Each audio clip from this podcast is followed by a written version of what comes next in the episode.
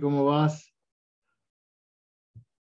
Y por supuesto a todos los que nos, que acompañan siempre, Horacio, Norma, Jorge querido, Belkis, Juan Carlos, Emma, Gabriela, Rubén, Betty, Niurka, Julián, Andrés, Rubén, Gaby. Bueno, vamos a empezar. Hola Adelaida, que siempre estás. Vamos a hablar hoy, hoy tenía pensado hacer eh, algo eh, diferente, lo pensamos con Matías, de este tema que parece un tema tonto, los síntomas en homeopatía, parece un tema fácil, que, donde ya tenemos todo claro, em, pero no está tan claro no está tan claro, porque los homeópatas de todos los tiempos han discutido y peleado respecto de qué síntoma tomar y qué síntoma no tomar. Entonces ahora lo que yo les voy a mostrar es algo bien interesante, porque es, en realidad, todos deberíamos tomar la misma totalidad sintomatológica. En, ese, en esa cuestión deberíamos estar de acuerdo todos. Estos son los síntomas que representan la desarmonía vital del paciente eh, de su energía vital. Estos son los representantes, son los signos, los signos de esa eh, desarmonía vital. Con esa luz que tengo arriba, y esto parezco un papa, doy, doy la, me autopercibo papa, como, como se, dice actualmente. Em,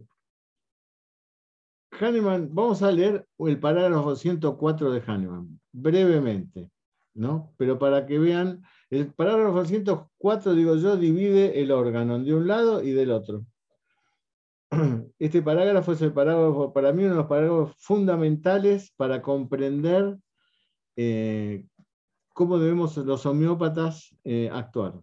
Y fíjense, dice Hahnemann, cuando la totalidad de los síntomas que especialmente caracterizan y distinguen el caso patológico, o en otras palabras, cuando el cuadro de la enfermedad, cualquiera sea su clase, está una vez trazado, la parte más difícil del trabajo está concluida.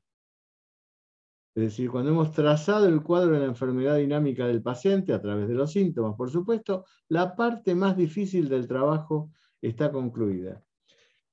Y dice Hahnemann, el médico tiene entonces la imagen de la enfermedad siempre frente a sí para guiarle en el tratamiento, especialmente si la enfermedad es crónica.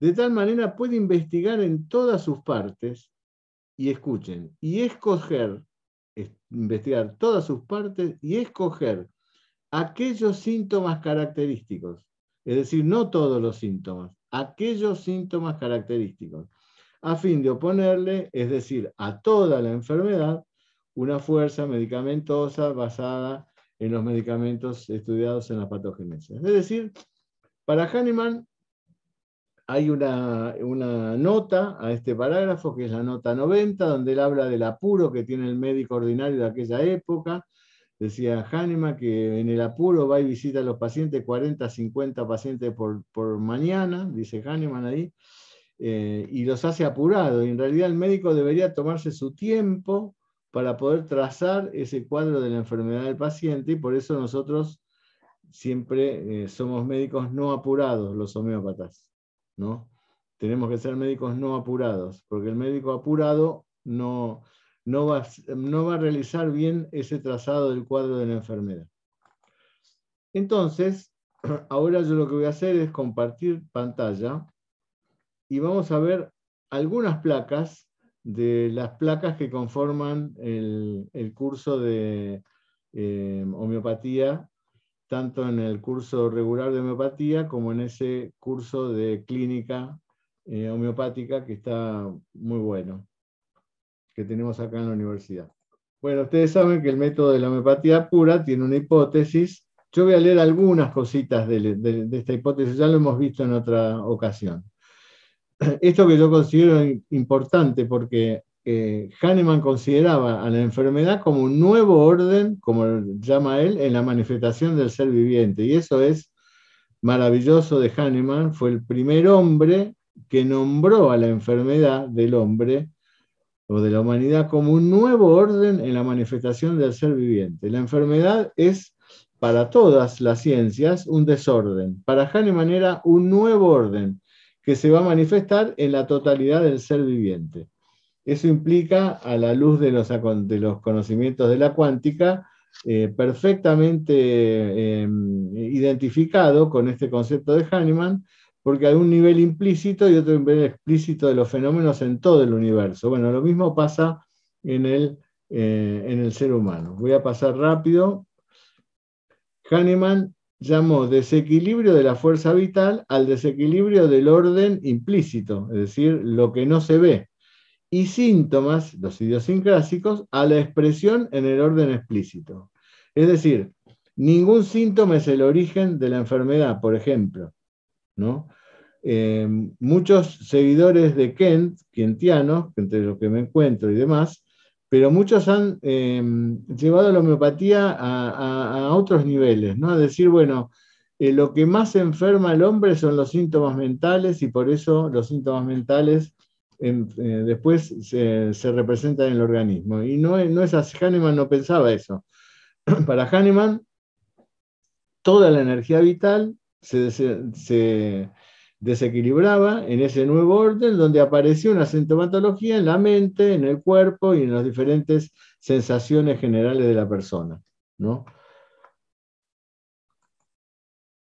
Es decir, no le daba valor a ningún síntoma más que a otros síntomas. Bueno, esto ya lo habíamos hablado, no lo voy a volver a leer.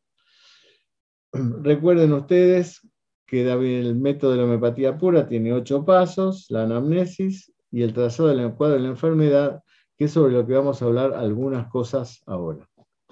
Si nosotros tuviéramos que hacer una clasificación de los síntomas por, por los planos de expresión del organismo, tendríamos que decir que en este simple cuadrito podríamos anotar todos los síntomas. Los síntomas caracterológicos son aquellos síntomas que hablan de, la, de, las características mentales, afectivas del paciente, y que no y son eh, caracterológicos porque forman parte de la caracterología del, paciente. Timidez, dictatorialidad, obstinación, eh, meticulosidad, etcétera, etcétera, etcétera. En general son síntomas que en los repertorios eh, surgidos de la materia médica no están modalizados. Algunos sí, dictador, con sus amigos, con, con lo que quiere, etcétera, etcétera, pero en general no están Em, em, eh, modalizados. Son síntomas que adquieren su importancia porque de alguna forma es la representación mental de la persona respecto de eh, una actitud frente a la vida que tiene que ser modificada con el tratamiento homeopático. Nosotros tomamos el rubro, eh, no sé, timidez, es una timidez patológica, una timidez que afecta, que el individuo lo esclaviza y del cual el individuo tiene que orquestar toda una serie de eh, medidas y, mm, manifestaciones para poder vencer esa sintomatología. Entonces los síntomas caracterológicos eh, siempre deben ser intensos, ¿no es cierto? Intensos y generar sufrimiento en la persona. Si no, forman parte de la, eh, digamos así, del patrimonio individual personal de la persona. Y deben ser universales, es decir, deben ser trasladados a todas las circunstancias. ¿no? Los síntomas modalizados, que son los otros síntomas, son mentales, generales y locales. Ustedes dirán, bueno, pero los síntomas generales, no sé, la aversión a la leche no está modalizada. Sí, está modalizada en la, en, justamente en, en, lo que está determinado, es la aversión a la leche. ¿No es cierto? Es una aversión alimenticia a la leche. Esa es la modalidad de la aversión alimenticia. Bueno, lo mismo pasa con muchos síntomas generales, que son aquellos síntomas referidos a la totalidad del organismo, no mentales, que están modalizados en sí mismo, ¿no es cierto? Yo tengo aversión a la leche, no es al pescado, es a la leche. No, ahí no, no va a haber ninguna equivocación. Los síntomas mentales, como hemos hablado las otras veces, son la inmensidad de la materia médica. Más del 96%, 97% de los síntomas son síntomas mentales eh, modalizados. Y por supuesto los síntomas locales están modalizados por el lugar, por las sensaciones, por la mejoría, por el agravamiento, etcétera, etcétera. Y después tenemos síntomas auxiliares, ¿no? Los auxiliares, ¿cuáles son? De los síntomas clínicos del paciente, ¿no es cierto? Síntomas que el paciente eh, no, son en general el motivo de la consulta. Y después tenemos los auxiliares propiamente dichos, que ahora vamos a hablar un poquitito más. Es decir, en este panorama, en realidad, cuando uno toma un caso, diferentes homeópatas deberíamos trazar el mismo cuadro, ¿no es cierto? El mismo cuadro. Estos son los síntomas, la caracterología del paciente, estos son los modalizados, estos son los auxiliares. Me acuerdo que cuando Hugo Carrara hacíamos, eh, nos presentamos el método ahí a fines de la, de la década del 80, una de las cosas que habíamos dicho con Hugo y que hicimos fue, eh, al tomar un caso clínico, nosotros no elegíamos los síntomas. Los síntomas los tenía que elegir la gente que estaba participando de ese, de ese caso. Los podíamos discutir, los podíamos cambiar, a lo mejor no era eh, tímido, sino era, no sé, miedoso, etcétera, etcétera, a lo mejor era inseguro, no tímido, bueno, podíamos hablar de esos síntomas, pero al final todos tomamos el caso y, anotábamos todos los síntomas, Hugo me acuerdo que los ponía en papelitos pinchados en el pizarrón, todos los síntomas que tenía la, persona y después lo ordenábamos en lo que después vamos a ver más adelante, que es la planilla eh, clínica. Ahora, los síntomas tienen una em, em, jerarquía que va de la mente al cuerpo. Esa jerarquía de la mente al cuerpo que hace más jerárquicos los síntomas mentales que los del cuerpo, es una jerarquía que dio Hahnemann, no porque la eh, presumió que debía ser así, sino porque era lo que pasaba en las patogenesias. Cuando hacía las patogenesias, él veía que los que primero se alteraban era el ánimo de la persona o la mente de la persona, y después aparecían síntomas eh, generales y después síntomas locales. Esa secuencia es la que él, sin interpretar el por qué, la llevó que cuando ponía eh, su materia médica pura o, la materia médica del Tratado de las Enfermedades Crónicas, siempre lo primero que presenta Hahnemann es la sintomatología mental, porque la sintomatología mental apareció primero. Esto ahora, desde nuestra modernidad, podemos asegurarlo. ¿Por qué? Porque nuestro cerebro es el lugar de mayor densidad de flujo de la energía nuestro sistema energético como sistema de energía que somos, los seres abiertos que intercambiamos materia, información eh, y energía con el universo, bueno, tenemos diferentes lugares de densidad de flujo de energía. ¿Eso qué hace? Que la manifestación de la sintomatología en determinados lugares del organismo sea primero en los estados de desorden. Y bueno, la mente es la que tiene justamente el cerebro como órgano es el que primero tiene esa capacidad. Así que es bastante lógico que aparezca esta sintomatología tal cual la hablaba Hahnemann. Pero bueno, Hahnemann la, habló y la escribió porque así estaba en la aparición de los remedios en la patogenesia. Y después él vio en los tratamientos de las personas que también las personas al entrar, eh, entrar en ese estado de enfermedad, ese nuevo orden que tomaba la vida, lo primero que se alteraba era la mentalidad del paciente. Por eso que Hahnemann dice en el, en, el órgano, en cualquier enfermedad, aún las enfermedades agudas, siempre es esperable esperar una eh, manifestación de la enfermedad en la mente precediendo a lo que iba a suceder en el cuerpo.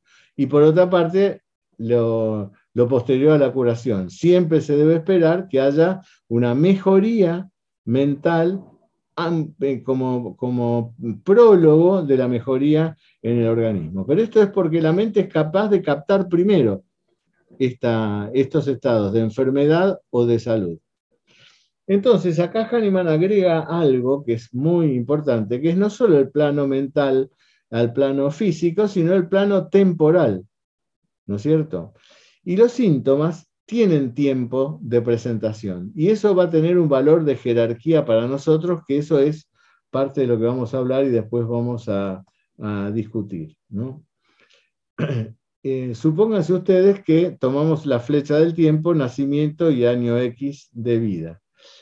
Los síntomas, por ejemplo, pueden ser antiguos, es decir, el paciente nos puede contar que hay un síntoma que él tiene, que lo tiene de chico. De chico tenía, supónganse ustedes, no sé, temor a las tormentas. Entonces, bueno, tenemos que, este síntoma para eh, pensar si es un síntoma que persiste, tenemos que preguntarle al paciente, por supuesto, si lo sigue teniendo, el paciente nos va a decir que no, que lo tuvo en la infancia, ahora no, y eh, tenemos que ver si es que ahora no, porque él armó toda una estrategia para no tenerlo. Yo me acuerdo de una, una paciente que tenía miedo a la oscuridad, que le, pregunté, y ahora no, no, ahora no tengo más miedo a la oscuridad, no, eso ya era cuando era muy chica, cuando tenía 8 o 9 años. Y entonces la pregunta es, ¿y usted puede dormir a oscuras? No, a oscuras no, siempre dejo un poquito de luz, o sea que el, miedo persiste, ¿no es cierto? Bueno, por eso hay que tener eh, claro cuando decimos que este síntoma es antiguo, ¿no? Cuando es el síntoma es antiguo, eh, por ahí ese, síntoma está eh, gobernado por la circunstancia de la persona. A lo mejor le tenía miedo a las tormentas porque su hermano tenía terror a las tormentas o su mamá tenía terror a las tormentas. Entonces, este síntoma antiguo, por más que sea modalizado y por más que sea mental, es un síntoma que lo vamos a tener que tener entre los síntomas auxiliares. No descartarlo, pero no es de los síntomas, no vamos a tomarlo como un síntoma característico. Lo mismo pasa con los síntomas fugaces, que a veces están, a veces no están, que no tienen eh, desencadenante, ¿no? si a esta persona cada vez que tiene la menstruación tiene determinada sintomatología, esto no es un síntoma fugaz, ¿no es cierto? Es, un síntoma, si lo tiene cada vez que tiene la menstruación, es un síntoma, como vamos a ver los próximos, históricos presentes, es decir, un síntoma que ha estado siempre, histórico desde que apareció la menstruación, no puede ser de otra manera. Si el paciente eh, presenta un síntoma que tiene que ver con que cada vez que tengo fiebre, eh, me pongo irritable antes de la fiebre o tengo un síntoma local, eh, me doy cuenta que voy a tener fiebre porque se me empiezan a enfriar los pies tremendamente, ese síntoma no es fugaz. Si bien aparece cada vez que tiene fiebre, el hecho de que aparezca cada vez que tiene fiebre quiere decir que este es un síntoma histórico. Cuando digo histórico presentes es nada más que para no confundir históricos con antiguos, ¿no? Por supuesto, va a haber pacientes que tienen síntomas de algún tiempo de la vida y otros síntomas que son síntomas actuales, que el paciente no, eh, que se los tiene en el presente.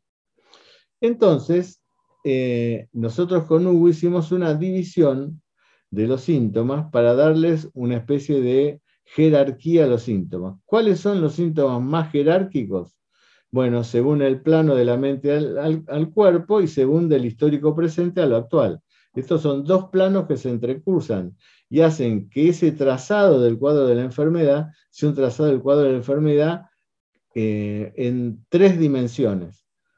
¿No es cierto? De arriba hacia abajo y también la división hacia atrás, en el tiempo. Entonces, fíjense este cuadro, un síntoma histórico presente mental tiene más valor que un síntoma actual local. En ese trazado del cuadro de la enfermedad, donde nosotros tenemos anotado todos los síntomas del paciente, los síntomas van a tener diferente valor según el plano donde están. Valor más si son mentales que generales y locales, más que importantes son los generales y por última instancia los locales.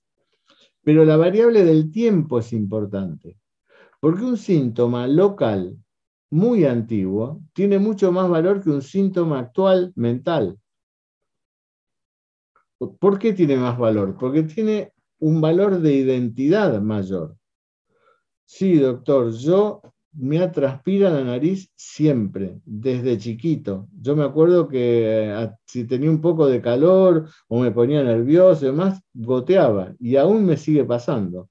Es decir, ese es un patrón de identidad muy grande, aunque sea un síntoma local. Entonces, ese síntoma no va a tener tanto valor frente a otros generales importantes, no me gusta la leche de toda la vida, o tengo miedo de oscuridad de toda la vida, pero sí va a tener más valor que este actual mental donde yo eh, toda la mañana me levanto colérico, desde hace un tiempito. ¿Por qué tiene más valor? Porque tiene mayor valor de identidad. Les voy a repetir una, una historia que ustedes casi, casi todos creo que la conocen, pero es bueno porque es muy eh, visual. yo estaba en Brasil dando un curso en San Pablo, me acuerdo ahí en el 87, 86, por ahí, esos cursos eh, enormes que había, no sé, 500 personas, 600 personas, que había en aquel momento en Brasil, donde había como una eh, exaltación de la homeopatía unicista en aquella época. Y, me acuerdo que cuando me dejaban en el hotel al mediodía, yo quería descansar mi cabeza, porque tenía que después seguir a la tarde, entonces prácticamente no almorzaba, tomaba un juguito, cualquier cosa, y ponía el televisor en el hotel.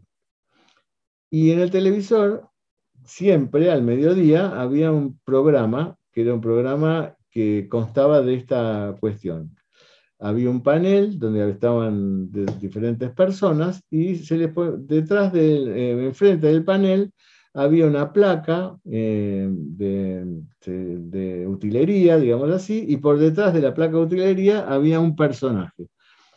Entonces iban levantando la placa, primero los pies, después las piernas, después el, abdomen, etcétera, etcétera, y los panelistas tenían que arriesgar no sé en función de qué estrategia del juego, quién era el personaje que estaba del otro lado. Claro, era lógico pensar que hasta que llegara la cara, prácticamente, no se sabía bien quién era y, cada vez que tomaban más partes del cuerpo, le daba algunas eh, indicaciones de quién podría ser, gordo, flaco, etcétera, etcétera, pero bueno, la cara era lo que definía desde ya, ¿no es cierto? Ahora, yo pensé, si el que estuviera del otro lado de la placa fuera Charles Chaplin, en cuanto levantaban la placa y le veían esas botitas desabrochadas, medias sucias y grandes, todo el panel hubiera dicho del otro lado está Charles Chaplin.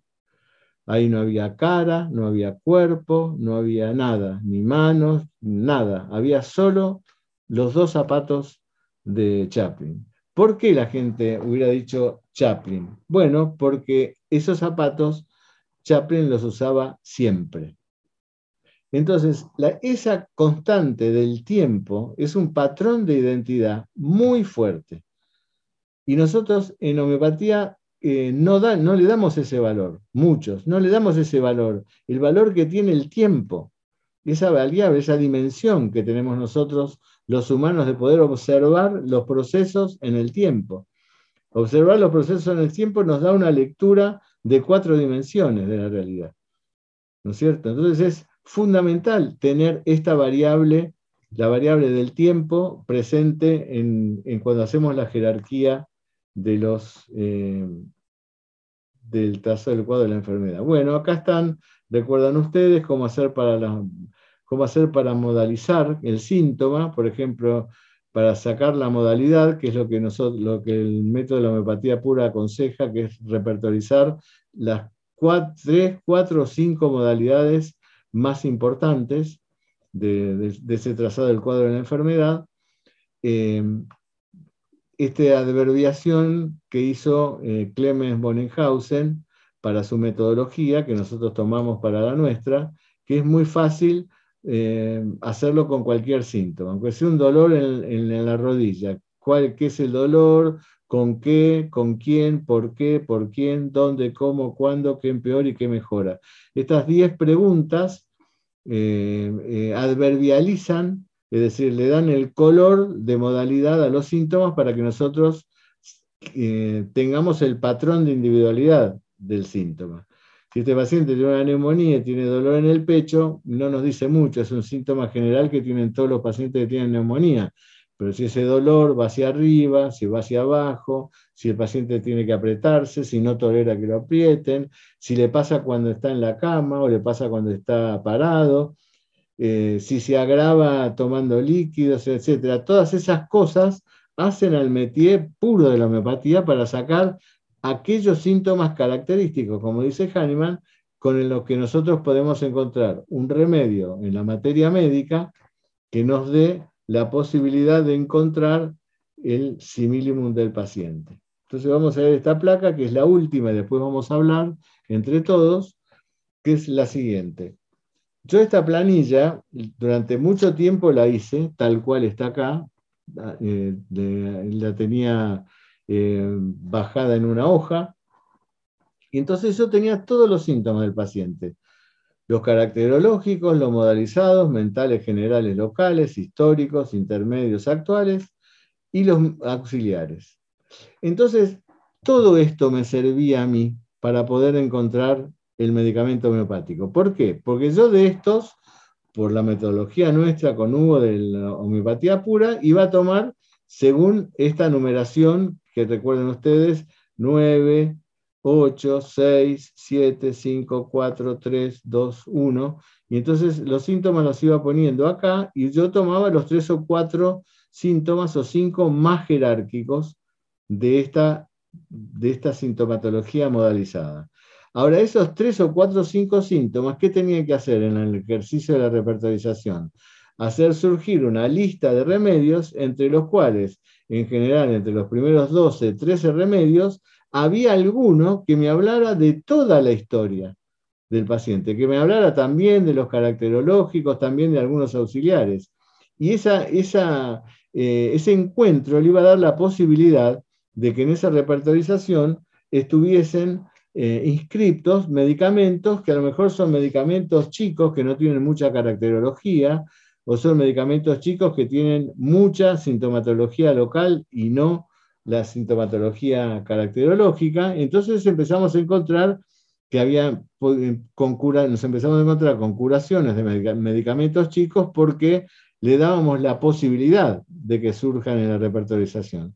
Porque si nosotros hacemos como los que se hacen muy vulgarmente, que es poner dos o tres síntomas caracterológicos, no sé, celo, dictador, obstinado, ya vamos a borrar en esa repertorización de muchos síntomas eh, que habilitan la aparición de los remedios chicos. Y como ustedes saben, eh, tratamos de tomar rubros que tengan alrededor de 50 remedios. No más de 100, no menos de 6, porque si no estamos cometiendo estadísticamente eh, un, error que nos va, no nos va a permitir que surjan esos medicamentos que pueden explicar el caso. Entonces, son, qué es el, cuál, cuál, es el valor de identidad de los síntomas? ¿Cuál es el valor de los síntomas en homeopatía? Es que los síntomas deben representar identidad. El síntoma debe representar identidad. Decía uno de mis grandes maestros, que fue Alfonso Más Elizalde, decía, si pudiéramos leer la, un síntoma local de manera eh, muy profunda nos encontraríamos hasta con la mentalidad del, paciente. Es decir, los síntomas son representantes de una desarmonía vital que está primero en la mente, después en el cuerpo, pero que es la misma.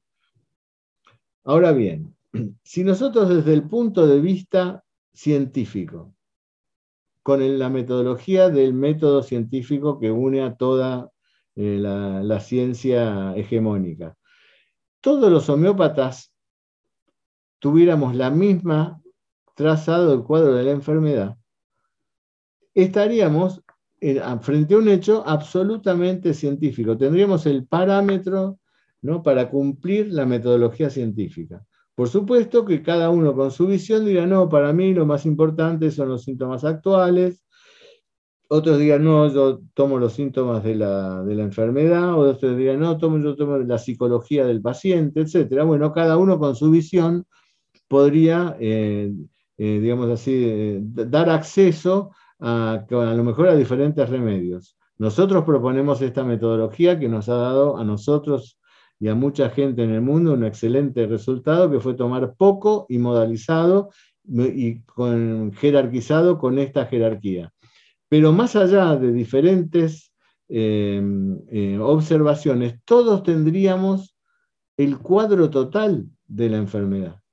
Porque lo que se confunde en homeopatía es tomar a los síntomas con los que vamos a hacer la representación, la repertorización, como lo digno de ser curado en el paciente, lo verdaderamente importante en el paciente. No, y no es así.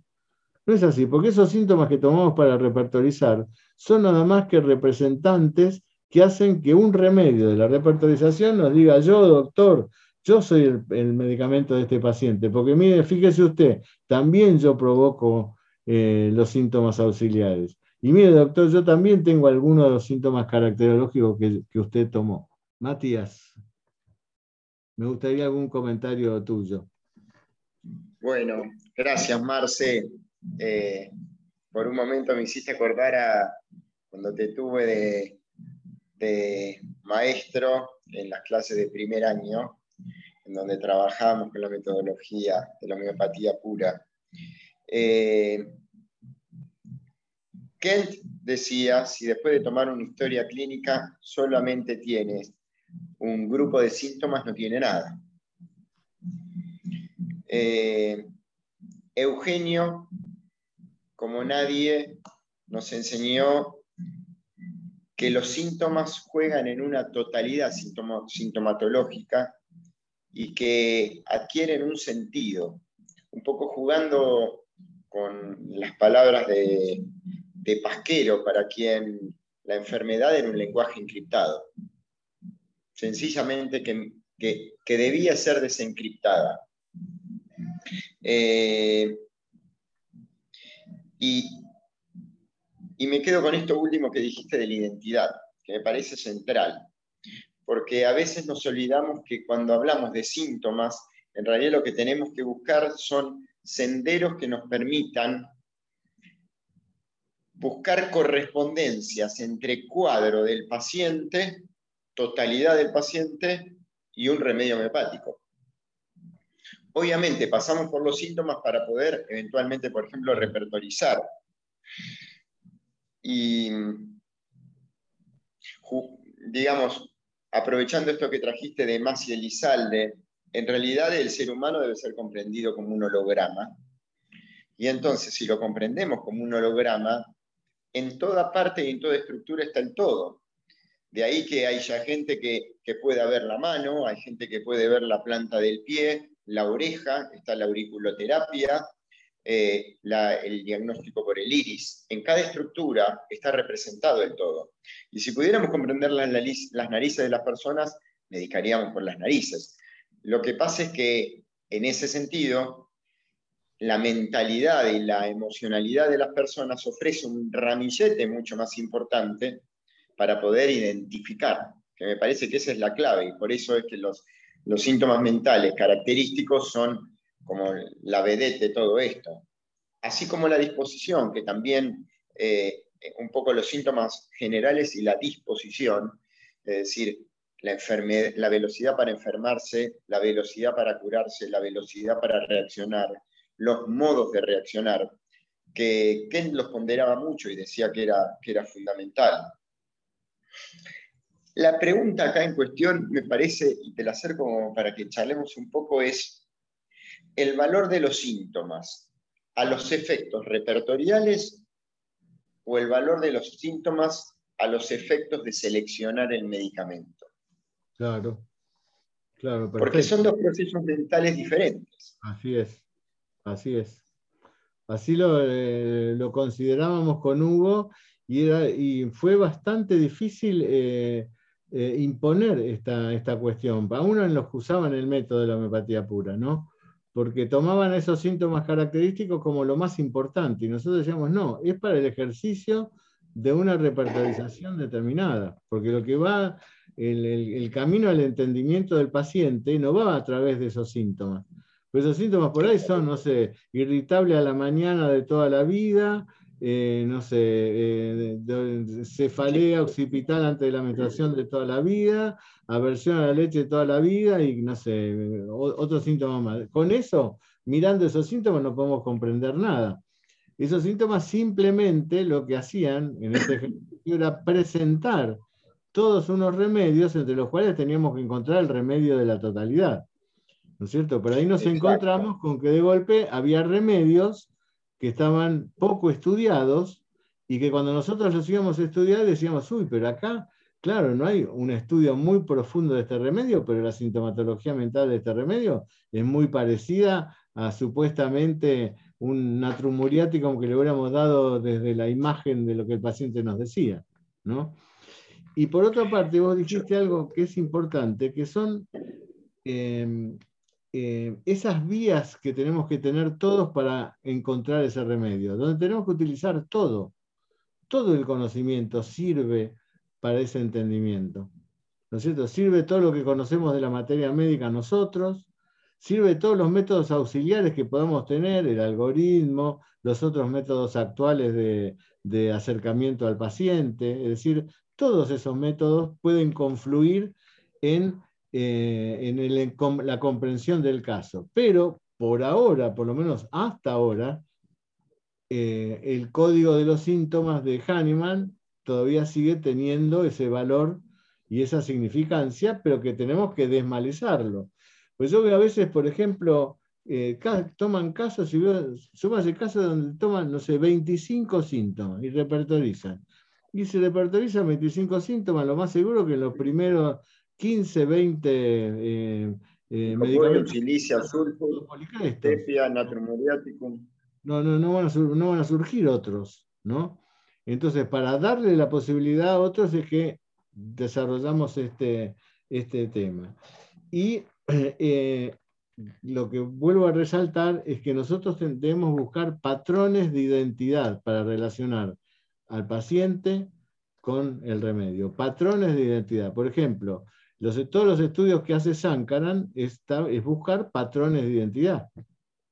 ¿no? Totalmente. Buscar patrones de identidad. Entonces, la búsqueda va por ahí.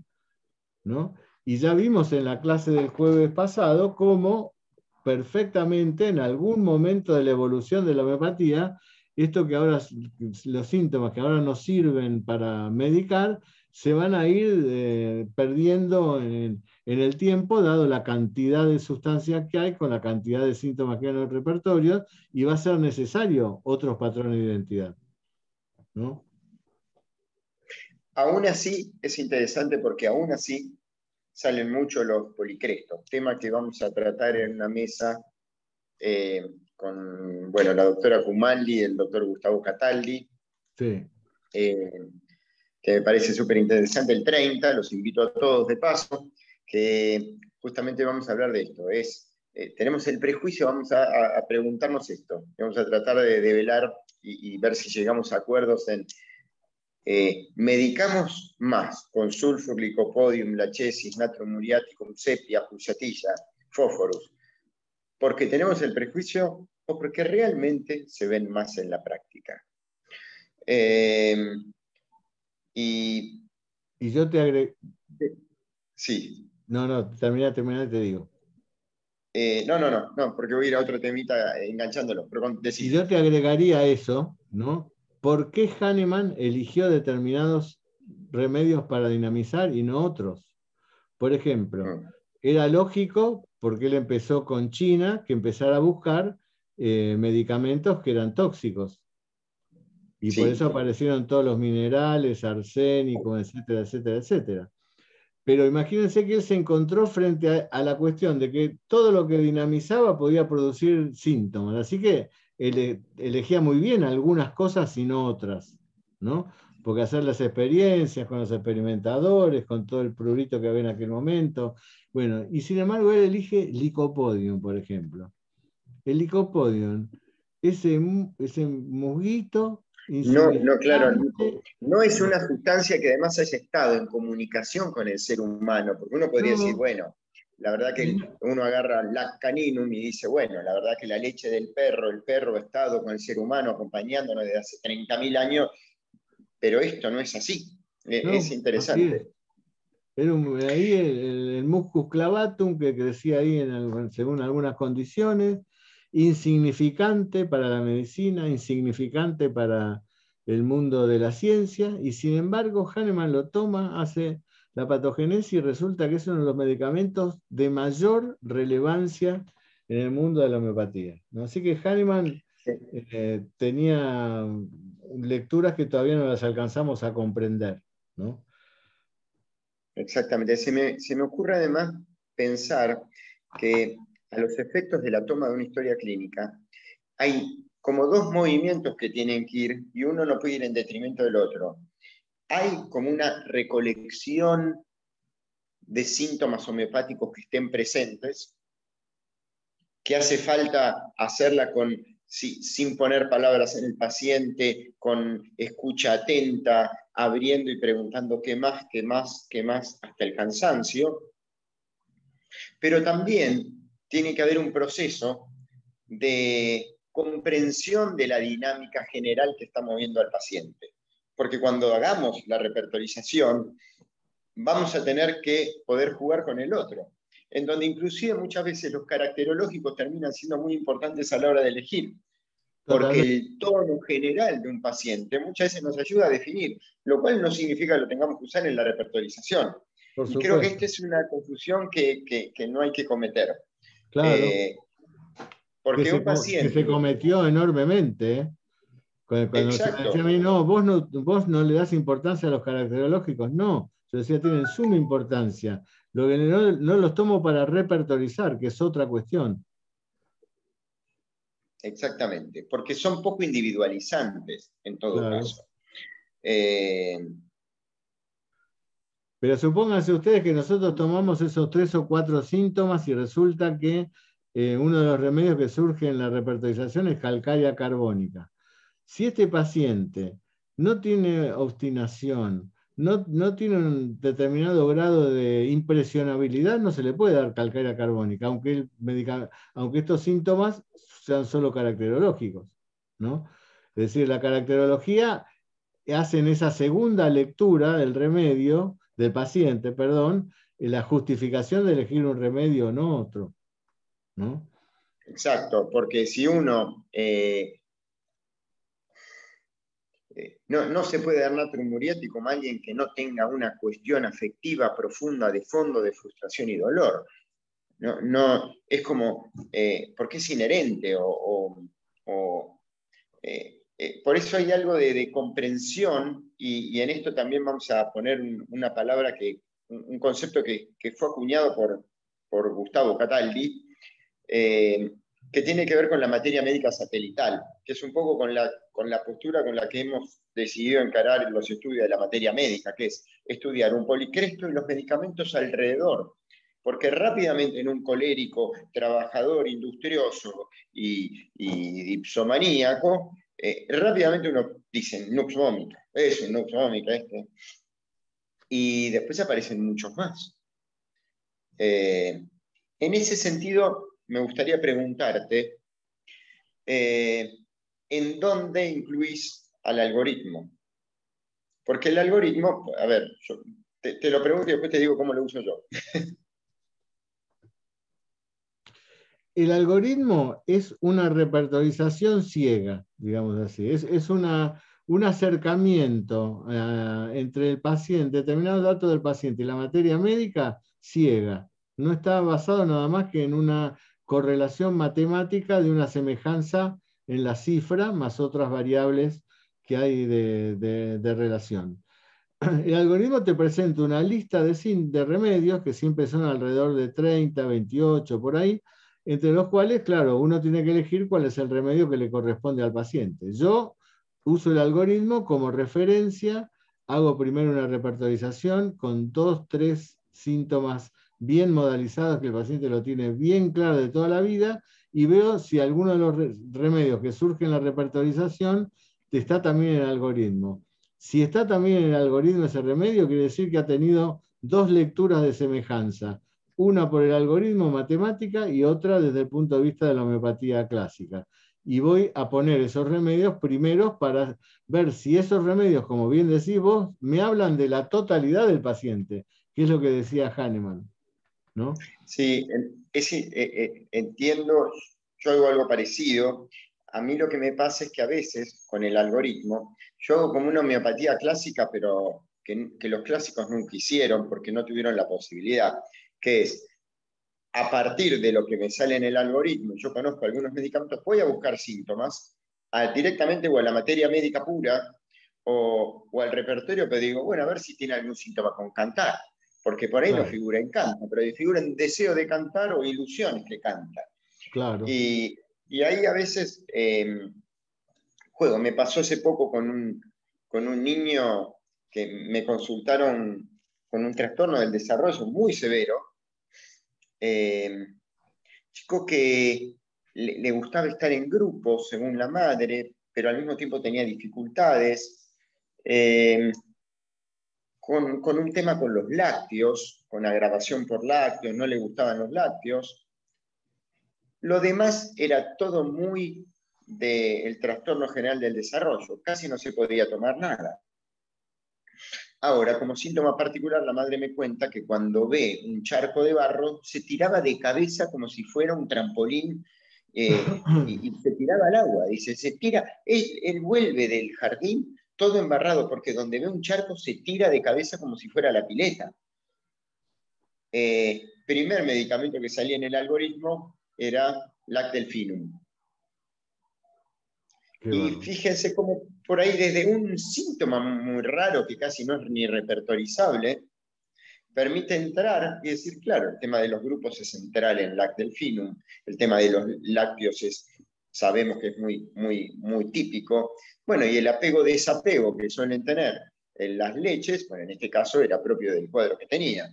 Y el chico hizo un cambio impresionante con Lactelfinum. Logró controlar esfínteres que no controlaba. En la escuela la mandaron a llamar para preguntarle qué había hecho porque dejó de pegar y dejó de, empezó a atender más. Empezó a expresar eh, mucho afecto hacia su madre. Eh, en fin, eh, es todo un tema lo de los, lo de los síntomas, me parece, porque uno cuando se pregunta por el valor de un síntoma, para mí es fundamental preguntarse, ¿este síntoma tiene valor? ¿Para qué? ¿Para repertorizar o para elegir?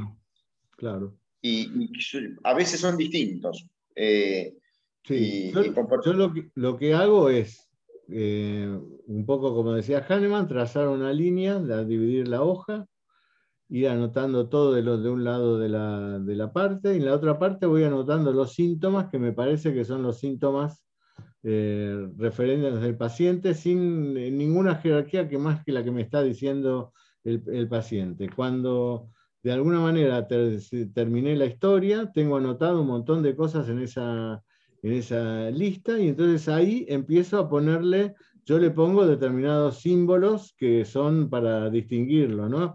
Si es modalizado, si es histórico, presente, si es actual, si es intenso, ¿no? Los voy tildando a esos síntomas después de repreguntarle al paciente y después de toda esa lista elijo cuáles a mi entender, según el método de la homeopatía pura, son característicos y hago una repertorización en el el repertorio digital. Al mismo tiempo tengo, tengo, el algoritmo, entonces ahí empieza a hacer una conjunción de esas cosas, también hago una, pienso cómo pensaría Sankara respecto de esto, que, por qué lado iría él. O sea, ahí empieza a unir un montón de cosas, ¿no es cierto? Em, eh, un montón de cosas que uno tiene conocidas para establecer esa relación que haga que este remedio diga, yo puedo ser el doctor, el remedio del paciente. Pero esa lista de síntomas la tengo siempre presente, siempre está ahí. Porque si no me olvido, viene el paciente por segunda vez y si no lo anoté, me lo olvidé. Me olvidé que había un síntoma acá que era histórico de toda la vida, por ejemplo. Hace un tiempo yo tenía un proyecto que finalmente no lo pude desarrollar porque no me da el tiempo, que era el de ir y filmar los distintos consultorios de los homeópatas eh, que hicieron a la historia de la homeopatía argentina. El consultorio de Eugenia, el consultorio tuyo, el consultorio de Juan Schaffer, el consultorio de Gustavo Cataldi, eh, eh, de Marasco, de San Pietro. Y un poco hacer como una breve entrevista para averiguar cómo era que se vestían en el consultorio, cómo saludaban al paciente, cómo organizaban su, las pequeñas cosas que hacen. Y mientras hablaba se me ocurrió que algún día, y te comprometo para hacerlo si te parece, podríamos hablar un poco sobre esas pequeñas cosas que uno hace en el consultorio respecto de cómo recibe, cómo atiende, cómo pregunta, cómo, qué marcas hace. Yo tengo mis propias marcas también, eh, que me parece que pueden ayudar a, a, enriquecer las prácticas de todos. Claro, claro. Yo, en ese aspecto, eh, toda esa parte, he estado en todos los últimos años míos influido por la impregnología, ¿no? por el conocimiento de la impregnología. No es lo mismo como recibo a un paciente que tiene una relación mineral con el mundo, según la impregnología, o que es vegetal o animal. ¿no? Y, y, un poco mi relación con esa persona también está en ese, en ese plano. ¿no? Eh, por ejemplo, la persona... Claramente a un no le agarras las manos. Claro. O sea, hagan la prueba ustedes con algún paciente. Los pacientes que en imprenología son 5-1, agárrenle las manos para saludarle, qué tal, cómo anda y demás, y el paciente empieza a hacer así porque, no, porque se siente atado, ¿no? Eso muchos de nosotros lo, hemos visto, ¿no? Em, eh, y lo mismo la relación eh, que tiene que ser más afectiva o más intelectiva, ¿no? Eh, lo mismo en el interrogatorio, ¿no? Eh, hablando de la vida de la persona, al que tiene una relación mineral con el mundo, hay que preguntarle, bueno, ¿qué pensó usted de esta situación que vivió? No qué hizo o no qué sintió, porque eso corresponde a otros eh, reinos. ¿no? Así que hay, una, hay toda una serie de cosas que están dando vueltas ahí en el, en el ámbito de uno, en el consultorio, que inciden en la relación con los pacientes, ¿no? Sí hay que evitar para mí que sea em, em, mi presentación en la relación con el paciente sea siempre la misma, porque los pacientes tienen diferencias muy sustanciales. Algunos necesitan hablar, los pacientes 1 o 5 en imprenología necesitan hablar. Entonces no puedo hablarles yo mucho. En cambio, los pacientes 2 eh, y seis que son relación afectiva con el vegetal con el mundo necesitan recibir. Entonces a los pacientes hay que acompañarlos de otra manera, ¿no? Eh, bueno, eso es algo muy, muy, muy diferente, ¿no? Y no invadir el espacio sobre todo de los minerales, que son pacientes que si uno se les acerca se retiran, porque el mineral necesita eh, identidad, ¿no? Y respeto por la identidad, exacto, sí. Sí, sí. Bueno, otro día igual por ahí armamos alguna mesa. Eh, invitamos a varios, varios profesionales y hablamos sobre eso, sobre cómo marcamos en nuestras historias clínicas. Yo después eh, tengo otra, otras ah, aplicaciones que hago que son de la neurolingüística, que es con la mirada, ¿no? A donde el paciente saca la información para, para brindármela, ¿no? Entonces, en el medio del diálogo hago alguna pregunta directa y según de donde el paciente mira, eh, yo tengo claro si el paciente o está ocultando, o está fantaseando, o está recordando, entonces eso me da otra pista para seguir interrogando, ¿no? Me gustaría si alguien quiere aportar algo, porque para eso está este Ateneo que es abierto. Sí, Jorge, te lo iba a pedir yo. Bienvenido, Jorge. Bueno, ¿cómo les va? Un gusto grande de participar de esta charla. Bueno, Marcelo, estoy en un 100% de acuerdo con lo que has dicho ahora, lo que has escrito en tus libros y lo que has enseñado en las cátedras y en los Ateneos. Más, coincidencia no puedo tener. Eh, he seguido y sigo actualmente usando el método de homeopatía pura, jerarquizando los eh, síntomas generales, mentales y locales con el mismo valor tuyo y en la cátedra donde yo soy profesor, segundo año, nosotros insistimos mucho en la metodología que una vez que hicimos la historia clínica, que tomamos el caso, es necesario hacer esto que vos llamaste el trazado del cuadro, es decir, esa síntesis con mentales generales y locales y algunas otras actitudes. Pero me encontré con el paso del tiempo con que nos, nos equivocamos mucho, nos equivocamos mucho. Eh, por supuesto que se equivocan más los noveles, los estudiantes que recién empiezan por muchas razones, pero también los que vamos teniendo experiencia y los que tienen mucha experiencia también, también erramos los medicamentos. Entonces yo esta pregunta me la vine haciendo hace tiempo por ese índice grande de error que tenemos. ¿Serán los repertorios? ¿Nos faltará algo? Y resulta, bueno, yo estoy totalmente de acuerdo. Y lo que voy a decir ahora, lo has dicho vos claramente, y yo lo voy a repetir, quizás le voy a dar un poco de, voy a formar como un, como un arquetipo para poder eh, señalar lo que quiero decir. y todo esto es fruto de mis equivocaciones. Em, entonces, ¿qué pasa? ¿A dónde está para mí el primer hiato, la primera equivocación o la primer causa del error? Para poder jerarquizar los síntomas, tenemos que formar primero un arquetipo esto que vos recién señalabas, Marcelo, y que también decía Mati, ¿no? Em, ¿Qué características tiene el paciente a que yo quiero curar? Pero no solamente ese arquetipo tiene que tener síntomas, sino tiene que tener, en, yo me hago un, un papelito dentro de la historia clínica y yo me pregunto y me digo esto. Con todo este complejo sintomático y signológico que tengo, ¿A quién quiero curar? ¿A dónde tengo que ir con la curación? Entonces yo digo, bueno, ¿qué es lo fundamental de este paciente? Bueno, este paciente mejora maravillosamente a la orilla del mar. Esto es una característica fuerte. Entonces el medicamento que yo tengo que elegir para poder curarlo tiene que tener ese, esa, esa característica.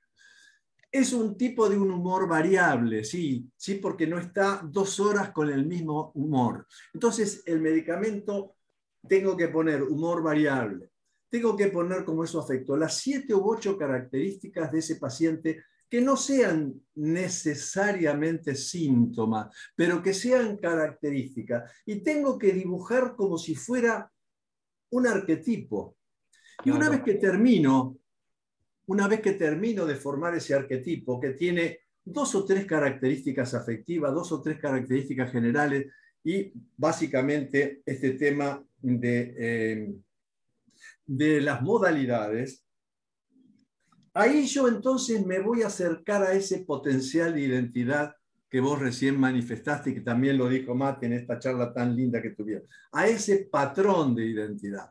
Porque yo entonces tengo que decir, a ver, ¿Qué síntomas tengo que elegir? ¿Qué síntomas tengo que jerarquizar que me cubran totalmente este arquetipo, este muñequito que yo escribí ahí?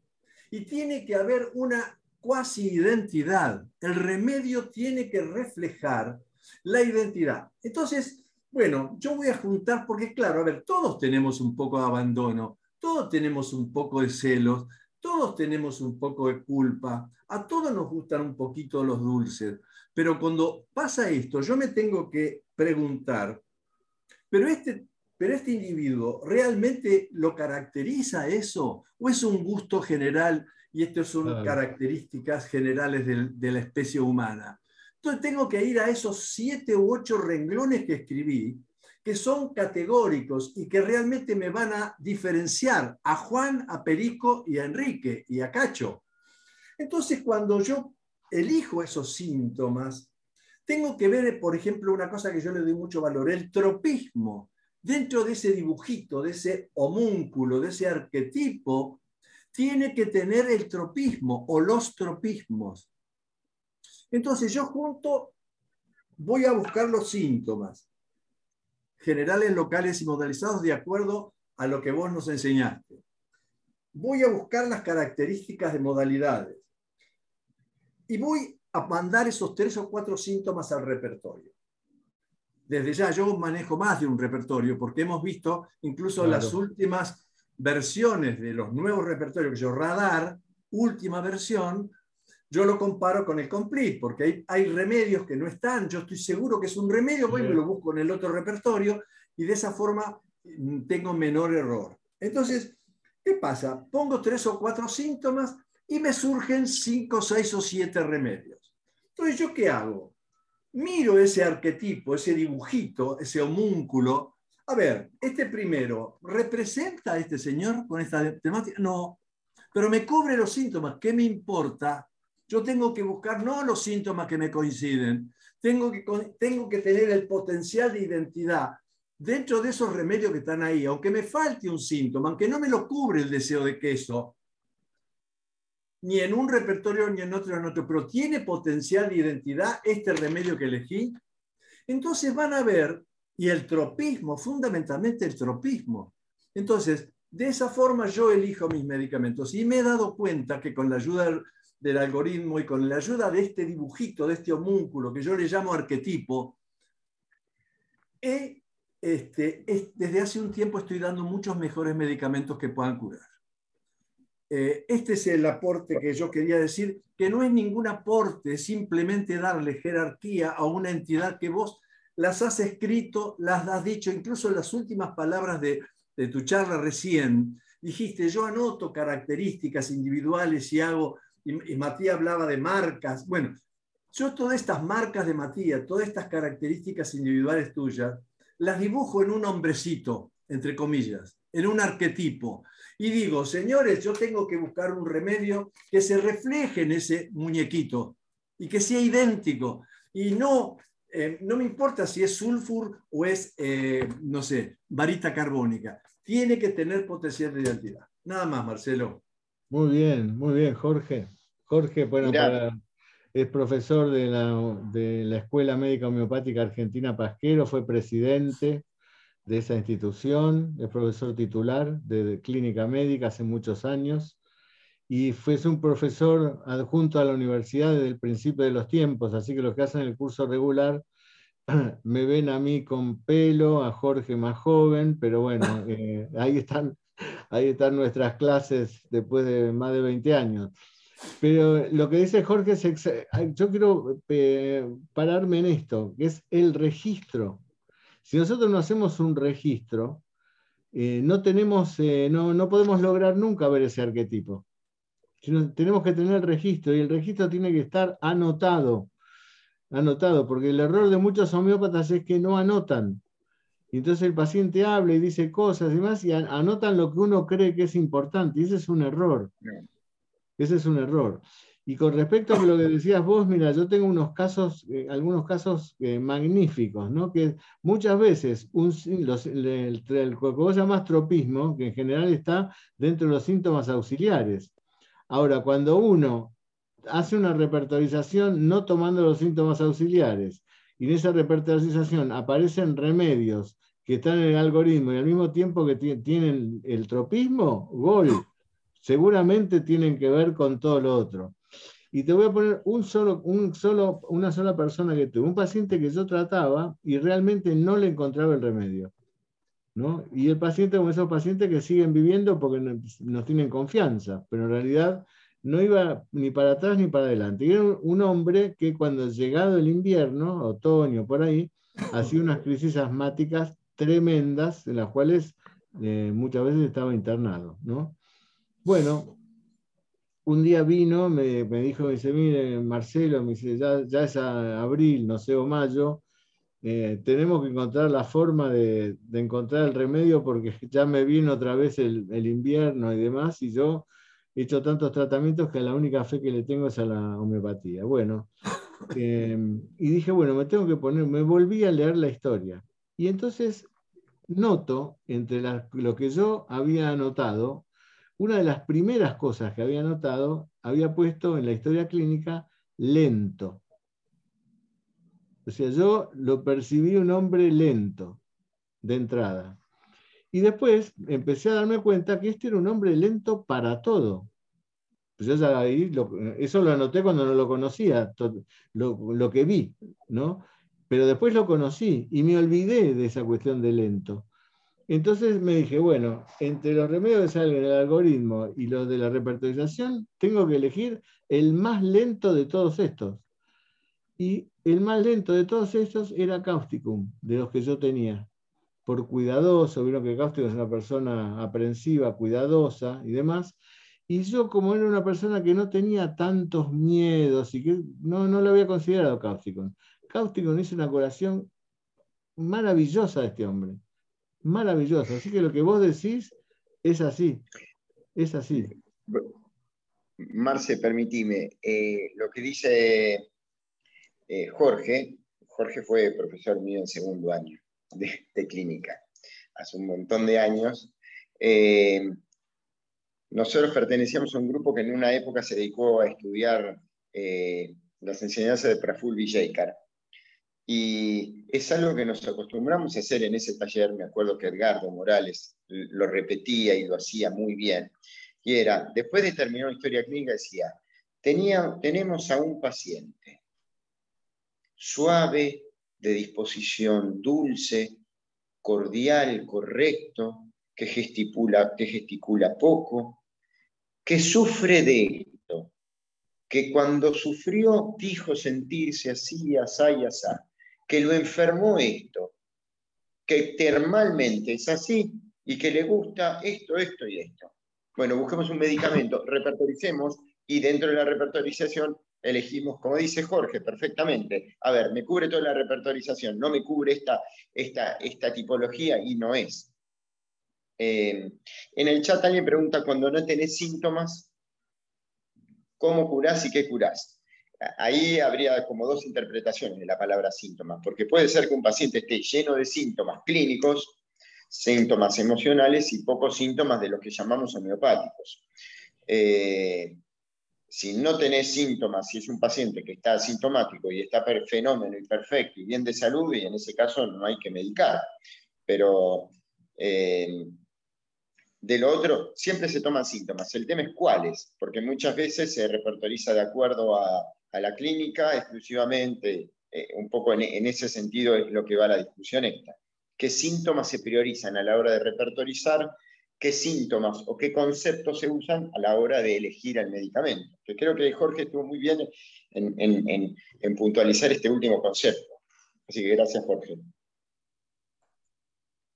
A ver, ¿alguien más que quiera hacer alguna pregunta? Jorge, ¿algún otro comentario que quieras hacernos? Eh, preguntar también. Mirá, eh, simplemente a forma de anécdota, ¿no? Se me presentó en una chica de 20 años que tenía anorexia mental y situaciones muy graves de salud en aparato digestivo, con vómitos, diarreas, emaciación y con un carácter terrible, peleadora, mm, eh, a ver, irritable, violenta y demás, se me presentó el diagnóstico diferencial entre chamomilla y triticum vulgaris. Y por esto de armar ese muñequito, ese arquetipo, eh, evidentemente eh, el tropismo de esta chica a, a, mí me sirvió mucho para ir más o menos buscando el camino, ¿no? Eh, y bueno, evidentemente chamomilla no, no tiene un tropismo en abdomen. Tiene básicamente de chicos trastornos dentarios y demás, y irritable, estar aferrado y todo lo que sabemos de chamomilla. Entonces, evidentemente, ahí empecé a dirigir mis eh, estudios hacia un medicamento que tuviera trastornos nutricionales. Y ahí llegué a Triticum vulgarium, que evidentemente eh, tiene toda la caracterología similar a chamomilla en cuanto al carácter, al abandono, la demanda, a la violencia y demás, pero aparte tiene un tropismo intensísimo en abdomen y en todo lo que sea nutrición. Bueno, la paciente evidentemente se está curando y nada que ver tenía con chamomilla. Ahora, los síntomas repertoriales eran de chamomilla, también de triticum, con uno o dos síntomas menos. Eh, me salvó un poco el haber elegido eso simplemente por haber dibujado este muñequito que yo lo llamo este arquetipo con cuatro, cinco, seis características en donde entre, entre otras estaba el tropismo. Nada más. Yo estoy seguro que em, cada remedio tiene em, eh, niveles de, posibilidades curativas eh, según nosotros lo que sepamos de él, ¿no es cierto? Lo mismo que el paciente, ¿no? Por eso que los planos eh, digamos así, lo más certero es cuando uno puede encontrar que lo digno de curar de cada remedio, pensando lo digno como lo más profundo, coincide con lo digno de ser curado en los pacientes, ¿no es cierto? Ahora, para llegar a esa situación, ¿no? de, ese encuentro fantástico, ¿no? que cuando se produce, produce curaciones milagrosas, tiene que haber caminos, ¿no? caminos de, de, pues nosotros no podemos tener toda la información en la mente para decir, bueno, este es un paciente así, este es un paciente así y punto. Y esos caminos necesariamente nos llevan a ese arquetipo que, que armás vos con los pacientes, eh, a, través de los síntomas y a través de todo nuestro conocimiento, ¿no? Porque eh, también está, eh, yo conocí a un, un, médico italiano, que el Gianluca, que él decía, no, yo lo escucho al paciente, lo escucho, lo escucho, lo escucho, lo escucho, y digo, bueno, ¿qué es lo que más sobresale de todo lo que me ha contado el paciente? ¿No? Y entonces a partir de eso que sobresale, vuelvo a interrogar ¿no? para eh, encontrar esto que sobresale, eh, digamos así, modalizado. ¿no? Entonces, pero todo, pero, pero lo, que, lo que yo decía de importante es que nosotros tenemos que constatar esto, constatar, tener nuestra, nuestra planilla clínica donde está anotado todo lo que hemos observado, porque nos lo olvidamos después. ¿no? Y yo, a mí está ver este lento puesto ahí al principio de la, de la página, de la, de la, columna donde yo tengo todos los síntomas, y no haberme, después haberme perdido con eso, me evitó, eh, me evitó este paciente que yo considerado un remedio importante para él. Y me ha pasado en otras ocasiones de, me acuerdo una, una, una mujer que eh, eh, su motivo de consulta eran epíctasis, pero unas epíctasis foribundas que tenían que terminar en la guardia con los tapones, etcétera y demás. Bueno, eh, una mujer que había sido medicada por otro colega con la chesis, que le ha ido más o menos bien, pero el proceso seguía. Cuando hago este ejercicio repertorial y demás, uno de los remedios que estaba ocupando en uno de los primeros lugares era Crotalus. Y de Crotalus no conocemos mucho, ¿no es cierto? Pero sí conocemos ese tropismo que tiene para las hemorragias. Bueno, esta mujer, tomó, cada que le dio crotalosóridos, no solo mejoró la epíctasis de la cual se curó, sino empezó a mejorar cosas muy profundas de ella, que si nosotros no conocemos la profundidad de, de, jamás podemos ver el nivel de curación causado en el paciente. ¿no? Así que yo ahí me tuve que estudiar Crotalus para, para, para lo ver, que es bastante parecido a la HS, no es tan diferente eh, a la HS. Había por una pregunta en el chat. Decime. había una pregunta en el chat, preguntaban, ¿qué pasa si el paciente no es honesto en contar sus síntomas?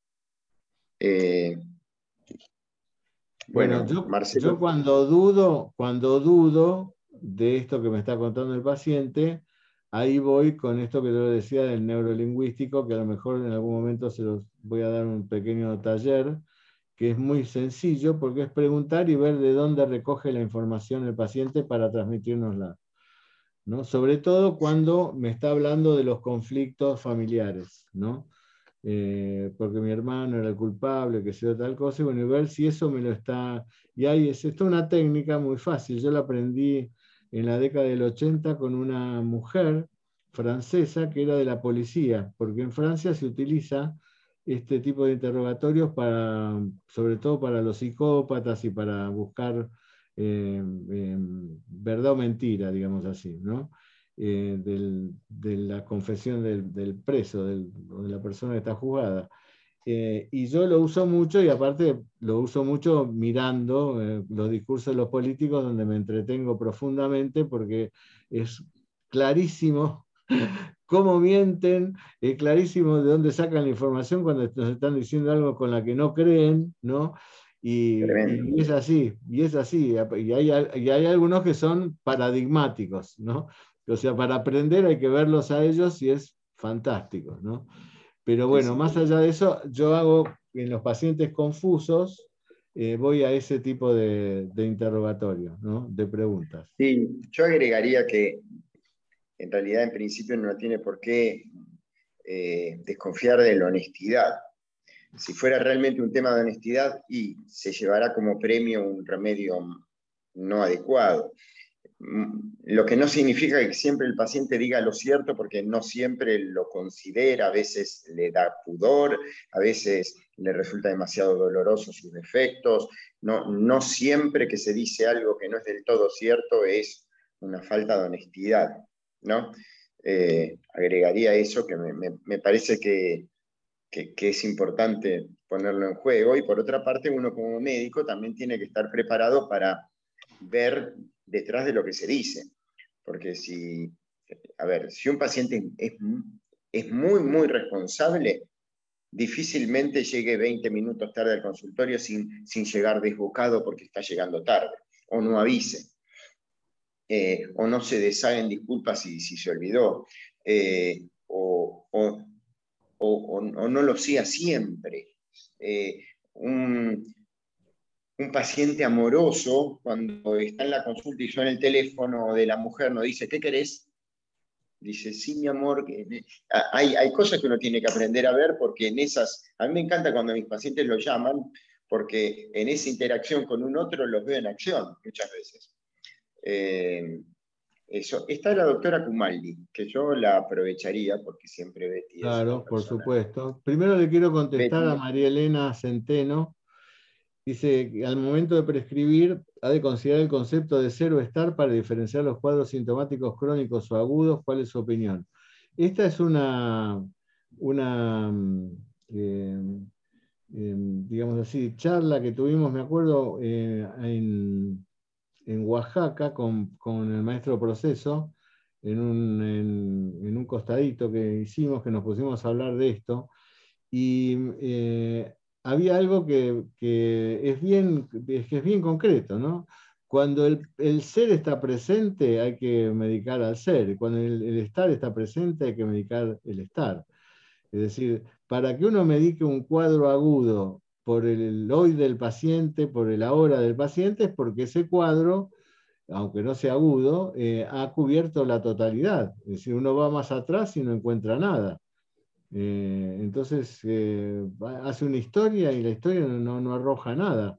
Entonces lo único, lo único que tenemos nosotros son síntomas de la actualidad, ¿no es cierto? Y tenemos que medicar de esa manera. Eso estamos actuando a un nivel 2 o nivel 4 según el método de la homeopatía pura, pero eso nos tiene que dar la posibilidad de dar un remedio que como sabemos que está actuando nada más que en lo más superficial o lo, único que el paciente expresa, lo actual, eh, tendría que abrir la puerta para encontrar un remedio más profundo que después vaya a la totalidad del paciente. Así que eh, me acuerdo que en aquel momento zanjamos una discusión que se armó en, esa, en ese pequeño congreso que había, pero que el maestro me decía que no me entienden, ¿no? O sea, o sea, las cosas no son rígidas, ¿no? No son rígidas. No es que porque el paciente tiene un cuadro agudo hay que medicar el agudo, no. Si el paciente tiene un cuadro agudo y se manifiestan síntomas agudos y que no existen más los síntomas eh, anteriores del paciente y está totalmente gobernada la sintomatología por el cuadro agudo, nosotros no podemos hacer otra cosa que dar el medicamento del cuadro agudo. ¿No es cierto? No podemos inventar los síntomas. Ah, me parece que el paciente tenía tal cosa o tal otra. De la misma manera, cuando hay un cuadro agudo y el paciente nos presenta cuadros sintomatología crónica, ¿no? Eh, es, así, Y eso está escrito en el órgano también, ¿no? Hola, ¿qué tal? Bueno, em, indudablemente que todo lo que dijeron es, es así y yo creo que uno de los elementos fundamentalísimos que tenemos es escribir y anotar y tener registro de todo lo que nuestros pacientes nos dicen o podemos nosotros observar, porque muchas veces hay síntomas que son de observación. Eh, no siempre el paciente te dice cosas. Uno lo puede ver, lo puede ver en el momento que se sienta y un paciente te dice, pregúnteme, doctor. Y el otro paciente que al contrario, empieza a hablar y te empieza a contar espontáneamente por qué viene, qué le pasa, qué, le, qué siente y qué no. Pero en definitiva, el tema está en, como conclusión que nosotros, como dice el parágrafo 104 al final, tenemos que saber qué hay de curativo en el medicamento para poder encontrar ese, en esa persona que necesita ser curado. Entonces, la conjunción de esas dos cosas es lo que nos va a dar la posibilidad de ayudar al paciente y poder curarlo. Entonces, em, esas cosas son importantes. Y también lo que no tiene el paciente nos va a ayudar a desmalezar un poco la cantidad de medicamentos que pueden surgir. Entonces, como decía el maestro Eugenio, lo que tiene y por qué hay cosas que no tiene. Entonces, eso nos va a ayudar muchísimo, lo mismo que ustedes hablaban del tropismo. Indudablemente, todos los medicamentos en mayor o en menor grado tienen un tropismo selectivo, más o menos, pero todos tienen un tropismo y por algo se ha desarrollado en un, en un aparato o en otro la sintomatología y es más profusa en un, en un medicamento que en otro.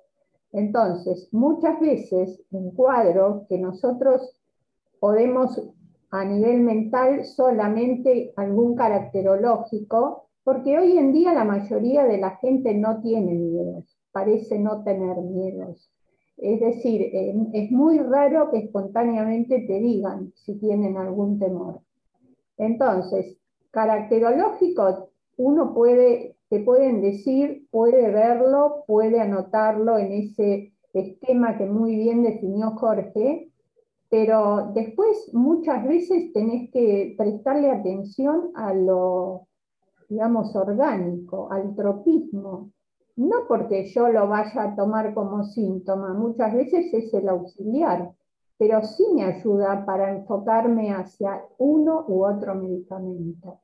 Entonces, eh, eso, yo creo que es la práctica que vos nos enseñaste, que con tu método desarrollaste y después, bueno, estudiar y saber qué hay de curativo en cada medicamento, como dice el parágrafo 104. Muy bien, muy bien. Es lo único que puedo este, comentar. Después lo demás me pareció excelente.